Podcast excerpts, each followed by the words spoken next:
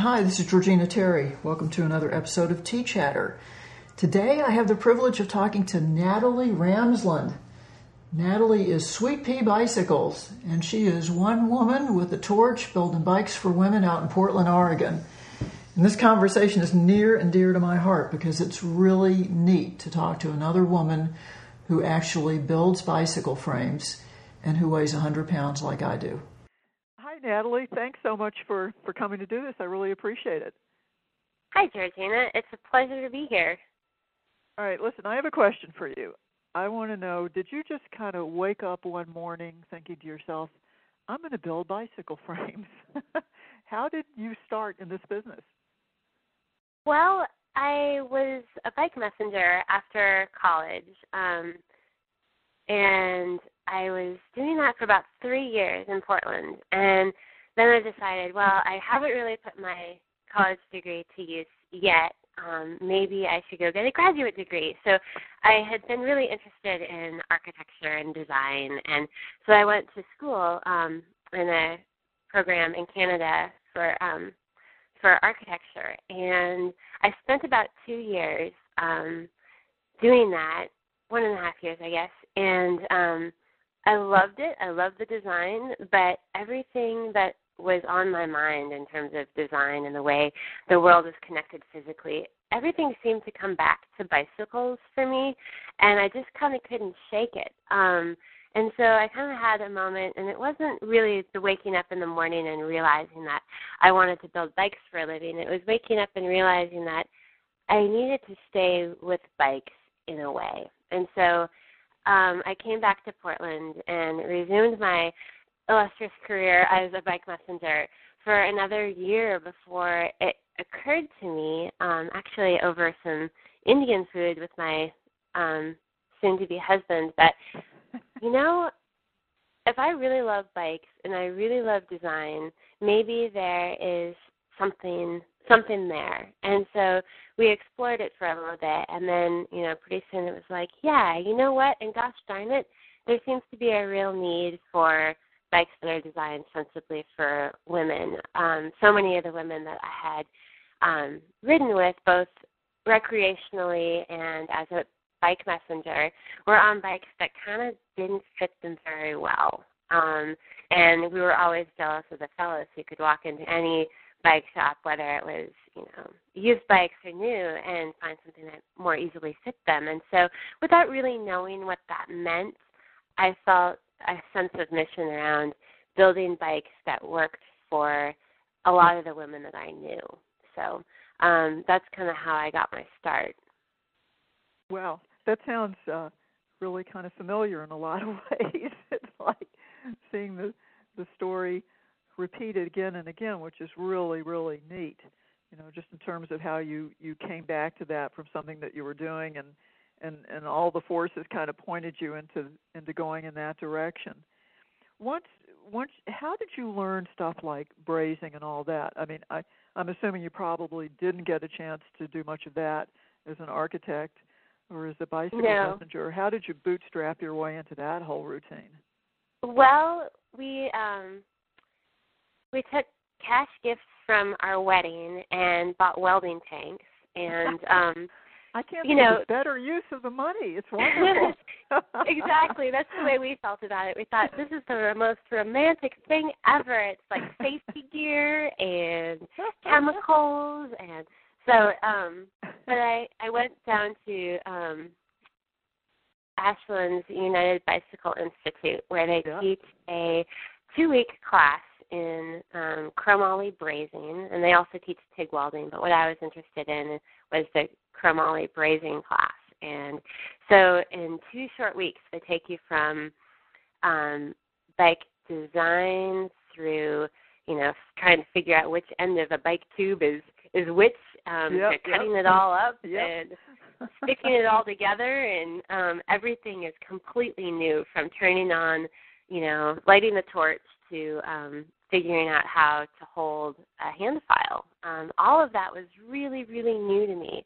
And so, you know, it's amazing that to think that you can come out on the other side with a bike that is actually roadworthy. Um, and and that's indeed what happens. But of course, you know, the more you um you can't learn to build a bike in two weeks. You can have the experience. It's almost like it happened to me. The bike somehow got built Mm-hmm. um, through Mhm. the grace of great instructors and a lot of help and a lot of coaching.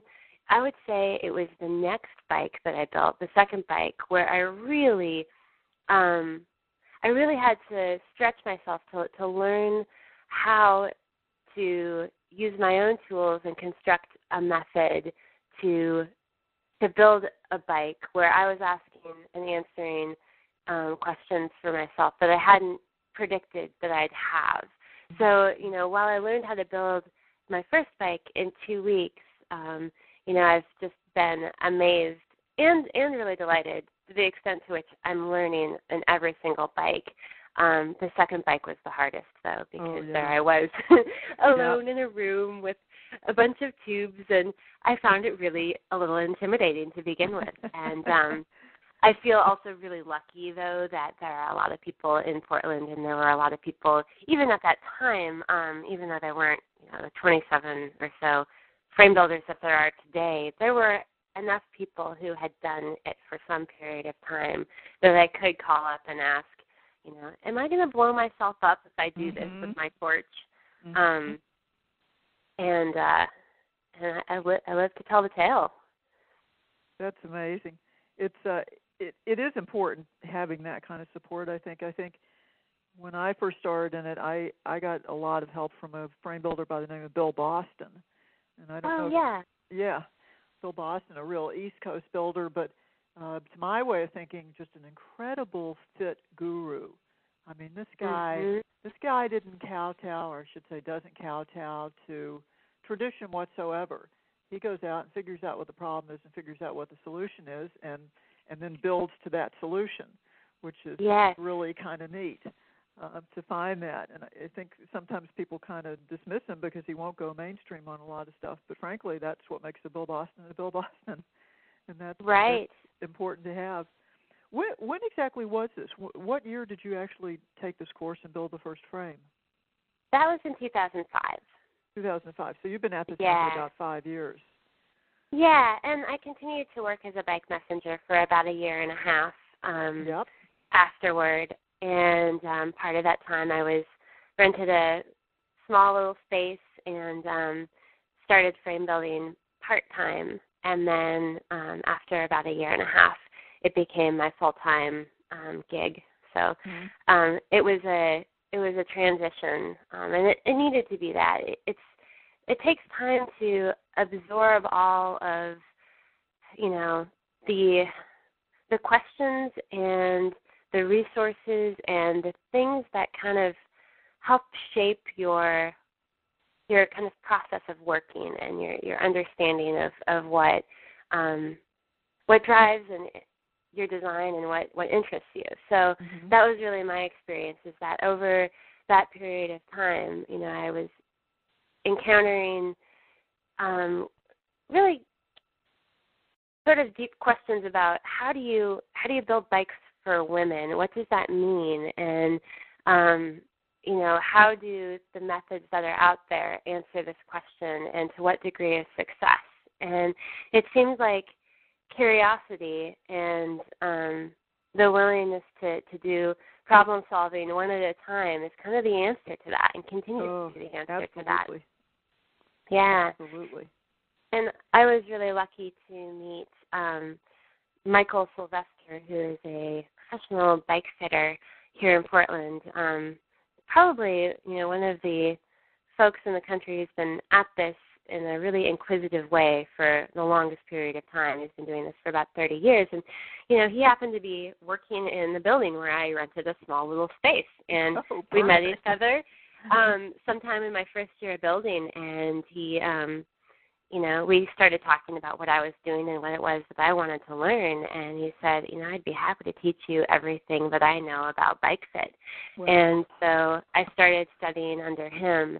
And um you know really came to appreciate um not only the human body and the the women's body on, on a bike to a degree that I didn't realize I could, but I also appreciated the how the bike industry has reasonably fallen short for women. Um, that a lot of the rules of thumb and the traditional methods of building bikes and thinking about how bikes meet the body have worked for men way better than for women for a long time and so you've got this kind of feedback loop of if men are buying most of the bikes and it's these rules of thumb are working well for most men, then nothing's really broken. But when you talk to the individual woman and her neck hurts or her butt hurts or you know something's not working after 50 miles, you realize something is a little bit broken. And so mm-hmm. um, at the level of doing fits on individual women, it's been really fun to kind of um, tease out the the nuances and the finer points of, of fit and cycling. That's that's a whole discussion I want to have in a few minutes. Is is where is the industry and and and what are your feelings about that? One thing I do want to ask you about though, you know, I, when I started doing this, I kind of came at it from a very strong engineering standpoint because I am an engineer, and right. I found myself just totally immersed in the the geometry of the bicycle frame, the metallurgy of brazing, and and the tubing that I was using, you know, I was reading technical stuff from Handy Harman and all these guys who make this stuff. How how did you learn about that? I mean, certainly coming from architecture, that gives you a strong background in structures and that. But I'm sure you felt at some point along the way, I need to I need to cope with this a little bit and really get it under my belt because I found the more I learned about metallurgy, the more it influenced how I brazed. You know, mm-hmm. I knew what I was trying to accomplish. How did you deal with all that? Well, in in two ways. Um, first, I got um, the I got a Paterek frame building manual, which is oh kind yeah, of sure, written. Yeah, um, you know, it's it's kind of the standard manual. Read it cover to cover before I went to um, the frame building school, and there um, I was better prepared to understand um, understand what was going on when we were talking about you know metallurgy and what happens in the brazing process. Um, but the second the second thing is I was really lucky to um, share shop space for a while with a frame builder who's been at this for decades, um, Andy Newland of Strawberry Cycles. Sure. And he also has the engineer's bent.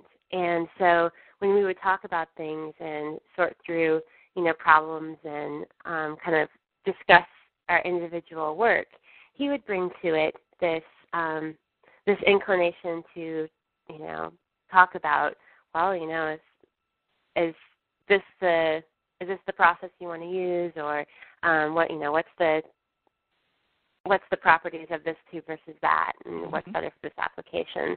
Um, and so it exposed me to that that side of it, and um, so little by little, it's through you know choosing choosing your resources that you um, learn which questions you need you need to ask and which ones you need to answer. Mm-hmm, mm-hmm.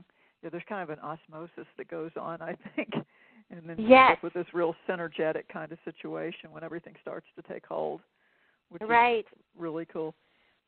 So uh, here's a crazy question for you. I've noticed when I was um, kind of looking at your website and some YouTube videos and all that that that you aren't wearing a mask when you braze. Is that is that the photographer going, take off the mask? We can't see what you look like, or oh yes, it's absolutely that. And I love that you asked that question because that's the kind of detail that somebody who does this work would know. Yeah. Um, and you know, about 99% of the population, if I was wearing that mask, would say, "What's up with that? Is she, you yeah, know, right. can she not breathe on her own? Is she hooked up to an oxygen tank?" Um, but yes, I do use a respirator, except for those photo ops, because, um, yeah, my um, my safety gear is so robust that yeah. um, it will swallow me whole. There are there are times when I need to answer the phone in the shop and I have to pull off. I forget which I, thing I put on my head last, whether it was the goggles or the you know ear protection device yep. or the or the mask, and so I'm just trying to pull this whole thing off my face, and then of course I've got my spectacles underneath it. So um yeah, it's it's quite a to do, honestly. So you you've seen the rare footage of um those moments when I'm not entirely engulfed in. Um, and then and, and then you probably feel if you start on a job and you're not entirely engulfed, you're saying to yourself, "What's wrong here? There's something missing. What's missing yeah. here?" yeah, I actually had a really kind of fun moment in the shop the other day. I was using some aviation tubing snips and just kind of rough cutting a miter, and I had my safety goggles on and I had a mask on because I'd been doing something dirty before that with you know emery cloth, and um, I managed to flick a little piece of um of metal and it, it, it stuck me in the nose. Um I guess I didn't have my respirator on. But yeah, I had everything else on and I got stuck in, in the nose with a little piece of metal and I thought, That's amazing. This I know, this is just like one of those rare flukes where I could actually possibly, you know, have have metal coming at my face and and hit the target. So yeah. Did, so you're building now. It is solely for women, right? I mean, maybe you build for men occasionally, but your thrust is really bicycles for for women. That's right. And I do have a couple of men who've you know come come through the ranks, but yeah. But my motivation, my inspiration, my reason for doing this is to build for women. How many? And and my husband. I saw that pink bike. Yeah. yes. How many bikes are you building a year right now? A couple dozen. A couple dozen yeah. um, that's a, built that's by hand. A lot for a single person, just hammering away at it and doing every facet of the business to boot. It it is. It's it's a lot. It's a lot to do. I find myself, um, you know, wondering sometimes why why can't I do this faster? It doesn't take me that long to do each step of the process, and then I remember, oh yeah, um, there's there's chatting with the customers, there's doing the fit, there's getting the parts coordinated, there's getting things off to the painter, there's all of that other stuff that um, makes the project complete. And I think a lot of people have that experience where you get into the thing that you most identify with and you feel like that's what your work is, but then you forget all the other things that make that part of your work possible. Right. right. And I think a lot of folks imagine us frame builders um, you know, out there in the shop with a torch in their hand 90% of the time. And um you know, that's that's not really the reality of it. Um there's a lot of stuff that's kind of unglamorous um and um maybe not as iconic that leads up to that moment where you're, you know, actually connecting your bike mm-hmm. from tubes to make it a frame. So you, yeah. Are your bikes sold through shops, or do you sell just directly to customers? I just sell directly. Yeah, that makes sense. I mean, for what you're doing, because once you start getting shops involved, then the nature of the business really starts to change quite a bit. Uh, which yeah. takes you down a whole other path of of development.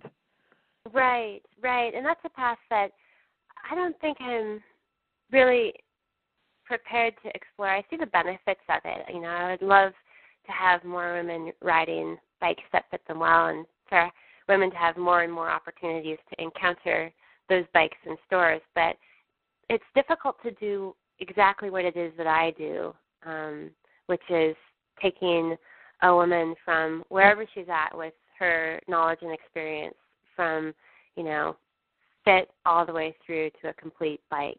Um, mm-hmm it's hard to do that when you're not intimately involved with the process yeah, all the definitely. way through. So that's that's the conundrum. Well, I'd love to be doing bigger volume. Um, I also yes, exactly. that's about the only way to do it. I think that's uh, you know I spend a lot of time with customers on the really high end bikes that we sell that are built by Waterford, and I sort of feel the same way you do. I I can't imagine how any customer would get that much attention or if I would feel as comfortable about knowing that this bike was absolutely perfect if we really did it any other way. Mm-hmm. Uh, the, the good and the bad of it. So, who's painting your bikes for you? We use Spectrum Powder Works in Colorado. Ah, cool. So most of our bikes are um, powder coated, and um, yeah, they do a they do a really fantastic job. that's great to find someone like that. I know when I first started, I really didn't have any interest in learning painting. I mean, that's a whole. Me neither. Oh man, that's like you know learning frame building all over again. But it was right. so important that the bike be painted well because a, a, a lousy paint job on a beautiful bike just ruins it. Mhm. And you know, you really gotta gotta find someone who knows what's going on because that is an art unto itself right there. yes, yes, and I don't know how how you um how you solved that. Did you have to try a lot of different local painters, or did you? Yeah, how did you it was, figure that It out? was kind of funny. I I was working at Xerox when I built my first frame, and there was a guy there who you know did some painting of small parts for motorcycles and stuff, and he said, "Let me give it a shot." And he was pretty decent, but he was like me. I mean, he had a full time job, and it wasn't going to lead to anything. And then I got I got a call from a guy at an auto body shop who said, "You know, I want to try one of these frames. How hard can it be to paint these little round bikes? I do great big cars." And I'm like, "Yeah, we'll see." You know, so after three attempts and not able to control the drips coming off the bottom side oh, of the yeah. tube, he gave up. And then I was really, really lucky because I saw an ad in a magazine placed by a guy by the name of Brian Moordock, who was at the time the painter for Ben Serotta and oh. he was oh. looking for painting jobs on the side. So I sent him a bike, and he sent it back, and I knew that was it. I'd found my painter, and and wow. he was the one. The whole time I was building, he was painting. It was fantastic. That yeah, that that relationship is such an important one um, because there's a lot of ways that you connect to a bike, and for for us, a lot of the bike and the beauty in the bike you see when you know, we hang out with the bike mostly when it's unpainted, but the customers may hang out with it mostly when it is painted. And um, you know, color and the way the bike, you know, appears aesthetically is so much of how you you know, just sort of relate to that object as an intimate personal artifact. And so it's got to be right. And Absolutely. and I really appreciate um, how important that is. And in fact, I don't know if you find this, but some of my customers have a really hard time making that decision. They'll know It's everything the else about the They, yeah, Yes, absolutely. Yeah, exactly. So I get them started early in the process, even if it's going to take, you know, even if they're not going to get their bike for a year. Uh-huh. I need them to start thinking about the color because too often, you know, you come to that end and you can't decide between is it mango or papaya. I can't decide. oh yeah, I that yeah. I used to kind of joke around. You know, it it's interesting because we we would take bikes to rallies like RAGBRAI and stuff, and it was very interesting to see how men and women approached these bikes and what they responded to first. And Mhm. always with women, the first question was, "Is this the only color?" The first question with men was, "Are these the only component groups you offer?" And then, and then they would they would both reverse and come, you know, after she got the color out of the way, okay, is it fine technically? All right, now we can talk. And with him, it was exactly the opposite. Don't really care right now what it looks like, but can you get campy? Just radically Right. different approach to buying. Yeah, and I think I think it really touches on how important it is that you can relate to your bike as a complete object and that it feels that it just fits right. It feels it feels somehow right to you, like it's a um it's complete the way it is. And there's um you know, there's all kinds of ways to get there and whether you start with um, you know, the mechanical functions of the bike or, you know, whether it has fenders or not. There's there's a certain resonance that you're ultimately hoping to get to. And so with a lot of my customers who have the complete visual package and they know that it's papaya and not mango, um, you you do it end up working around to all those other things. It's like the importance of finding the entry point. And that's what's so lovely about being able to talk with each individual customer is that you can have that conversation over a period of time and kind of tease out all those aspects of the bike that make it yours.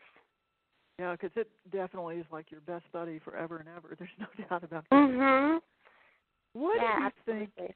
I mean, I've been doing this for a while, and and you've been doing it for a while. What what do you see going on in the industry with respect to to bicycles for women and bicycles that fit women properly? Is the industry doing a good job, mediocre? Is it what? What are your take? What's your take on that? I think the industry is well-meaning. Um, I really do. I think the intention is to address women cyclists, but I don't think there's. It doesn't seem to me that there's a whole lot of um, a whole lot of real effort to explore doing things in a different way in order to solve that problem. Mm-hmm. Um, it it seems to me that when there's you know there's bicycle companies who are offering um, products that are sold as women specific designs and I think the more variety you see in frame sizes available and frame kind of configurations, the better it's going to be for everybody. Whether that's helping women in particular, I'm I'm not entirely sure. Um, certainly, efforts to um, include narrower handlebars on stock frames and to offer shorter crank arm lengths on smaller bikes. Things like that are really good.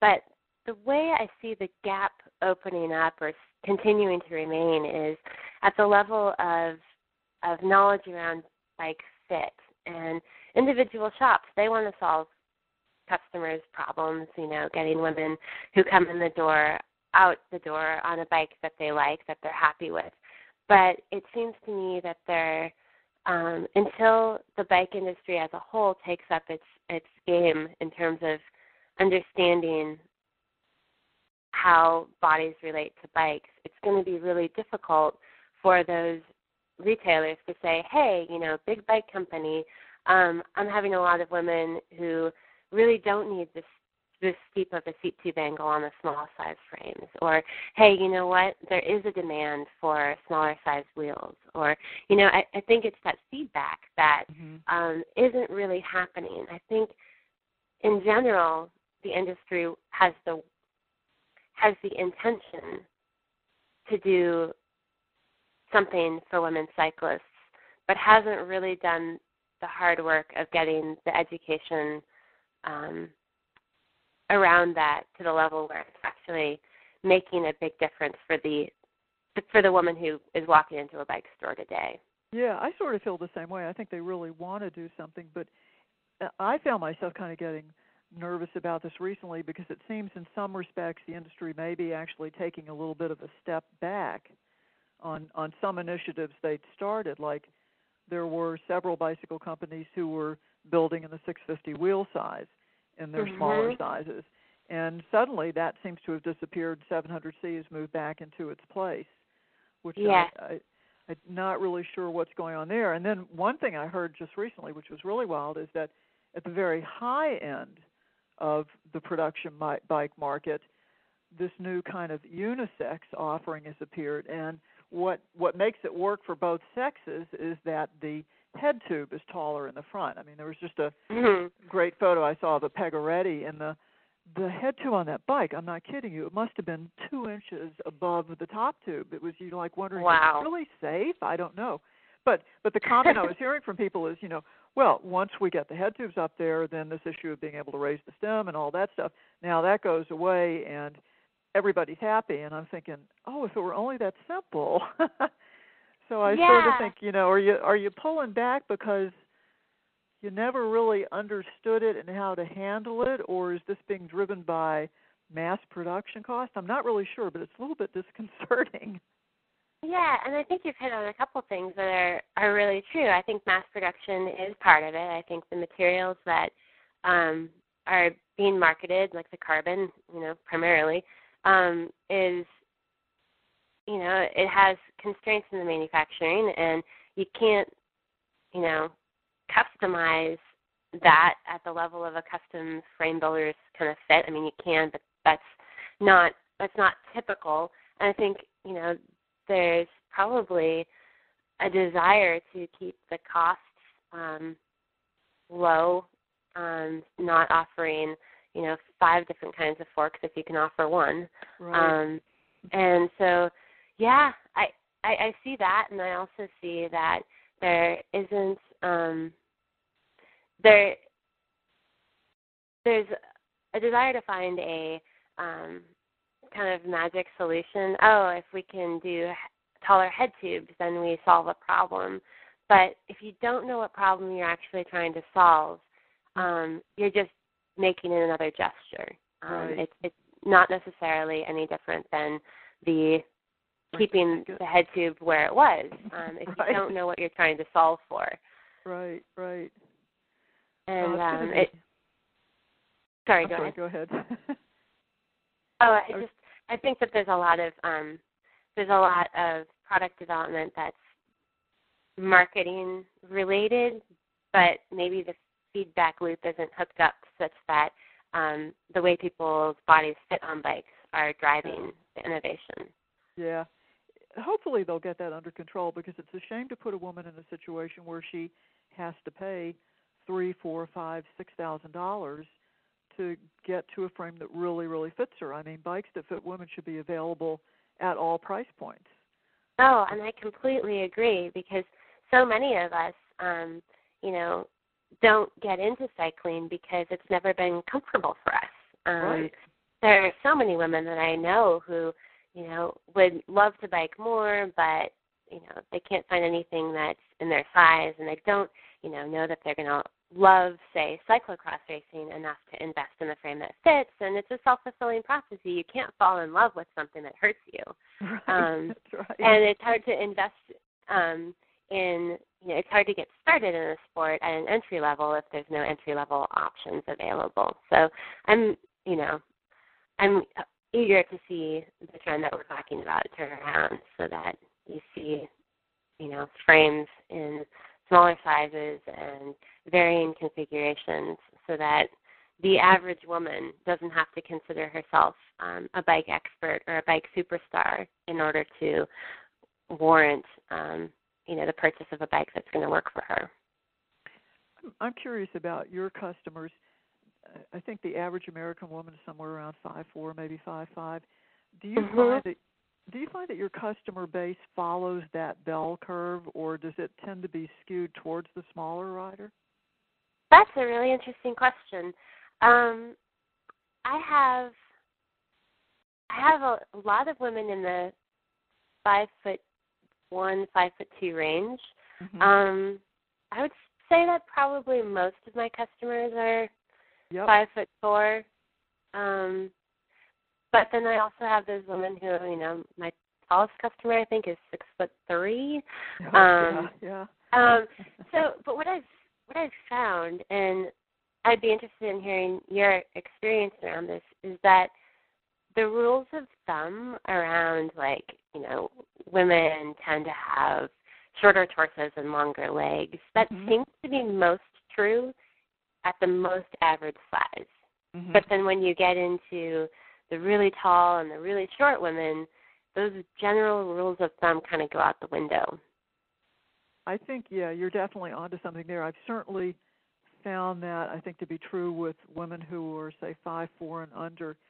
Even with a lot of taller women than we fit, it does seem that it's it's they tend to be leggier um, than a male of the certain of that same height, uh, and and longing for something a little bit shorter in the distance to the handlebars. I can remember a one of the first bikes I ever built was for a friend of mine who's six one, and the joke about that bike, I'm five three, is that I could rest my chin on the top tube of her bike. But wow. the distance to the handlebars from the saddle on our bikes really wasn't that much different. Hers was a little bit longer, but not a whole lot. Mhm. And then, you know, we we actually, as a manufacturer, kind of began with a little bit of a myth, and the myth was that women are longer legged than men. And it turns out that's really not true. Right. Yeah. It's not true. But what is true is that women's muscles are in slightly different position than men's. And so they feel stresses in a different way than men do if they're in the same position on a bike. And Yeah, and And also the you know the pelvis. Ro- Sorry, go ahead. yeah, I'm sorry. And the symptom of all that is get me a little bit more upright, which leads you then to think, well, they must have shorter upper bodies. Mhm. Not necessarily so. Right. Exactly. You just need to, as you bring the body up, you're bringing it back. And, Right, um, right. Yeah. Yeah, and there's also this myth that well, if women are so flexible, shouldn't they be able to um be in a super aggressive position on a bike and it's yeah. not really the way our pelvises and our anatomy is shaped it, it it's not the happiest scenario for us to have not. our handlebars um you know 12 centimeters below our saddle And you know, I think too. I think sometimes that that men and women perceive comfort in totally different ways. And then and Mhm. sometimes for a guy, even though he may be uncomfortable, if you tell him he's like super aerodynamic, he will live with it. you're But so a woman will go, "You are just full of it." You know, after about a year of sitting in on fittings to learn from Michael Sylvester, the bike fitter, um, I'd seen a lot of men's fittings and a lot of women's fittings. And after a customer left, I said, "Hey, is there something about guys and their stems that I should know about?" And um, and he was like, "Yeah, actually, there is." And so the deal is that a man will suffer and declare himself to be, oh, perfectly fine, perfectly fine, as long as it means that he's going to walk out of there with a stem that looks like Lance Armstrong's. It's flat, straight, and it doesn't rise up in any funny way. Whereas women will say, make me comfortable, make this, you know, fit really well, make it so that I, after 100 miles, I'm still feeling great. And whatever stem that is that gets me there, that's the stem I want. Um, and so there's a really big difference. the funny kind of corollary, I guess, to that is uh, if you could just put aerodynamics aside for a little while and you look at, I mean, put a power meter on these people and look at the amount of power that they're putting out in in those two positions, and I think you'll find that the one who's comfortable is actually getting getting more power into it than the one who's not. Mhm. Mhm. psychologically it doesn't feel that way, and you know, psychology is a huge part of all of this. But uh, it's it's really really cool stuff to think about and to experience. Yeah. Well, what I what I feel really lucky about, and you probably have this experience too, is that um, when uh, most of my customers are willing to let me um, help them solve a problem um, with fit, and are are very open to um, ways to make this bike work for them in a way that no other bike has before. Um, and I think there's a lot of I think either just a tendency or a pressure that men feel to, to come into a bike experience as experts or with a preconceived notion of the way what ideal looks like. And it's really hard to help somebody who um, knows what the answer is already. Um, and it's much easier to work with somebody who is willing to, you know, ask questions, try things, and and maybe discover something along the way about their body and and the bike. And Mhm. um, so I feel really, really lucky that that the demographic that we work with um, lets us really work with them. yeah, exactly, exactly. It's great having those conversations and just feeling the knowledge building on both sides because I'm sure every customer you meet presents you with a new challenge and you always walk away from it saying I learned something from this. Mhm. Absolutely. which is terrific. Let me ask you just one last question because we probably should wrap this up. So you started this in about 2005, you said, Mhm. and what's the future hold? Can you be a frame builder for the rest of your life? What do you think?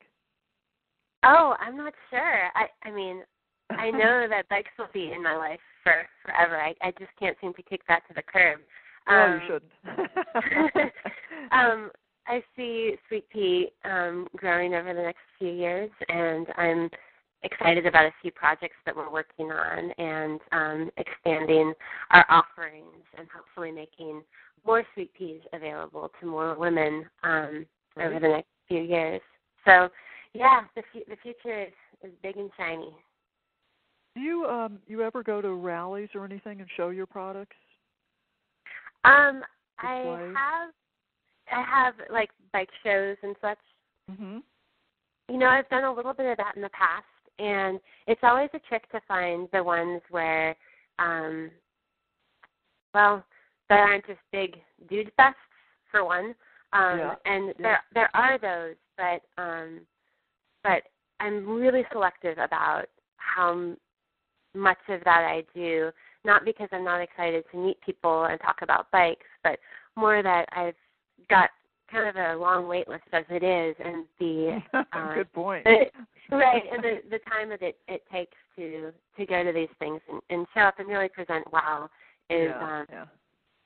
and there's another there's another thing that I think is important to mention about that is that um, a lot of these bike shows show off certain things about bikes really well, like shiny lugs, um, shiny dropouts, yep. Intricately carved this and that, painted this and that, um, you know, custom racks and custom stems, and all of that's really great. But it isn't the thing that makes my bikes most unique. The things that make my bike unique, um, you can't really see on the showroom floor, and it's how that bike relates in millimeters and angles to a particular body in motion. And that's where most of my um, design is is kind of invested, um, and it's not something that's read so apparently um, on the surface when you look at a sea of bikes in a room. Um, it's a kind of beauty that's more subtle and uh, relational, and so so that's kind of where I, I really see um, see the strengths of my design, and Mm-hmm. um, so those those who are looking for that seem to find me, and um, I hope that that continues. But um, I know that I'm not the you know diamond encrusted bottom bracket kind of bike builder. well, I think you're doing things perfectly. I mean, you're coming at it from absolutely the right point of view, which is you have a product that has to work for the customer. And and you know, if you're you're true to that mission, then the bike will will accomplish all of that and speak well for you and and bring you tons and tons of business, I'm sure. So, uh I think you're doing things just right, for sure. Well, thank you. So thank you. This has been great. Uh, hopefully, maybe we can get together again and talk about some more stuff because I think it was a great conversation. Oh, I would love to. And I again appreciate all the time. It was terrific. And thank you. You're welcome.